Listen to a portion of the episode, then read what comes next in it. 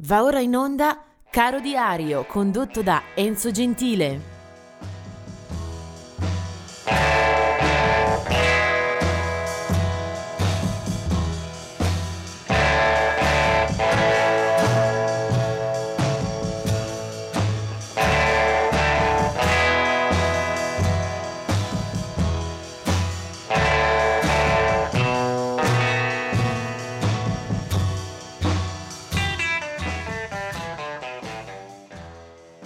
Oggi è il 3 dicembre e già vi annuncio che chiuderemo in maniera potentissima con la colonna sonora odierna.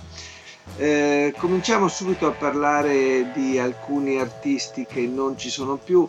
1994 muore Doug Hopkins dei Gin Blossom. Del 2014 invece è la morte di Ian McLagan, 69 anni, che muore a Austin.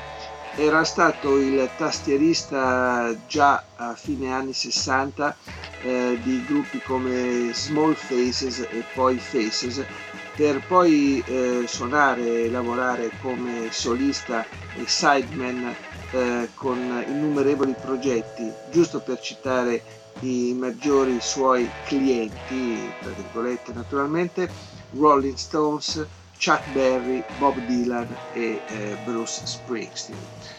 Lui era Ian McLagan. Mentre l'anno dopo, quindi del 2015, è la morte di Scott Weiland, che è stato per il suo apice artistico il cantante, il frontman di Stone Temple Pilots e poi dei Velvet Revolver. Muore per una overdose in Minnesota mentre si trova sul bus prima del concerto della sua ultima band, erano i Wildabouts. Scott Weiland aveva 48 anni e una vita molto travagliata proprio per motivi di abusi vari, la droga ovviamente su tutte. Adesso vediamo invece qualche nascita da rammentare. Del 1908 scusate, è la nascita di Machito, cubano. Nasce e muore in quell'isola. Machito era dell'Havana, 16 febbraio 1908, poi se ne va con una carriera di arrangiatore di storie musicali tutte legate al genere Latin. Poi del 1944 è Ralph McTell, un amabile cantautore inglese con una lunga storia all'interno del folk e delle ballate d'autore d'oltre manica.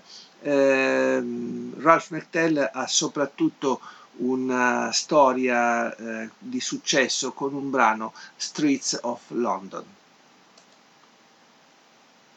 Del 1947 è John Wilson, che ha partecipato alla storia e alla formazione dei Them. 1949 nasce Mickey Thomas del progetto Jefferson Starship, arriva quando ormai la navicella è in caduta libera, ahimè per lui non ha invece vissuto le stagioni rigogliose dei Jefferson fine anni 60, primissimi anni 70.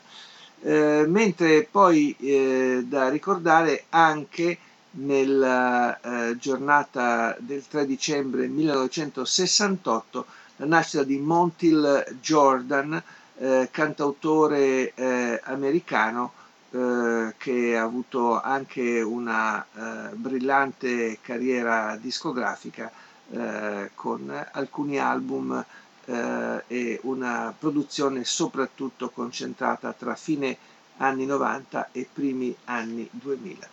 Ma adesso si aprono le porte e rullano i tamburi per la canzone, per l'artista su cui centro tutta la mia attenzione, il mio affetto. 1948 nasce infatti Ozzy Osbourne.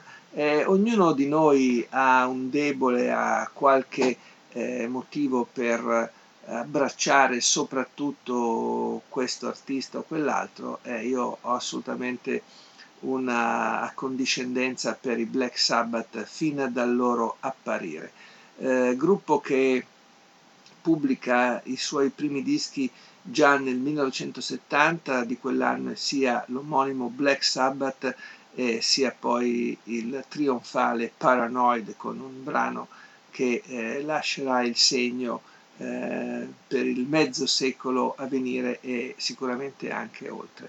Sono tra i fondatori del metal, di uno stile musicale, di un linguaggio che prende proprio spunto da quelle loro primissime produzioni. Black Sabbath è un nome ripreso da un film del regista italiano Mario Bava del 1963.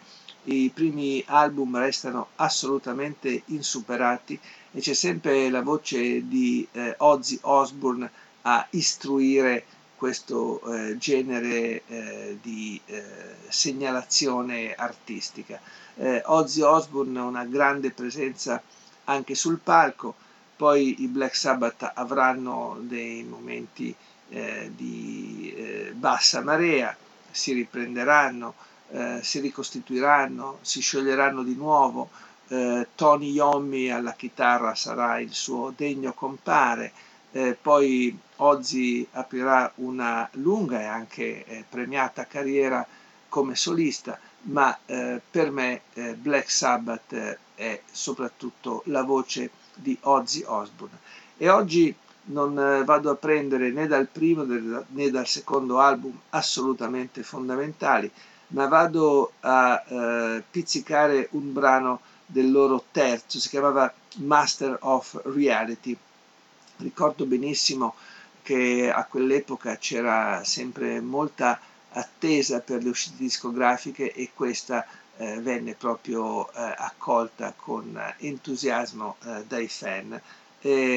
Non ancora placate quelle vibrazioni destinate e recapitate dai Black Sabbath.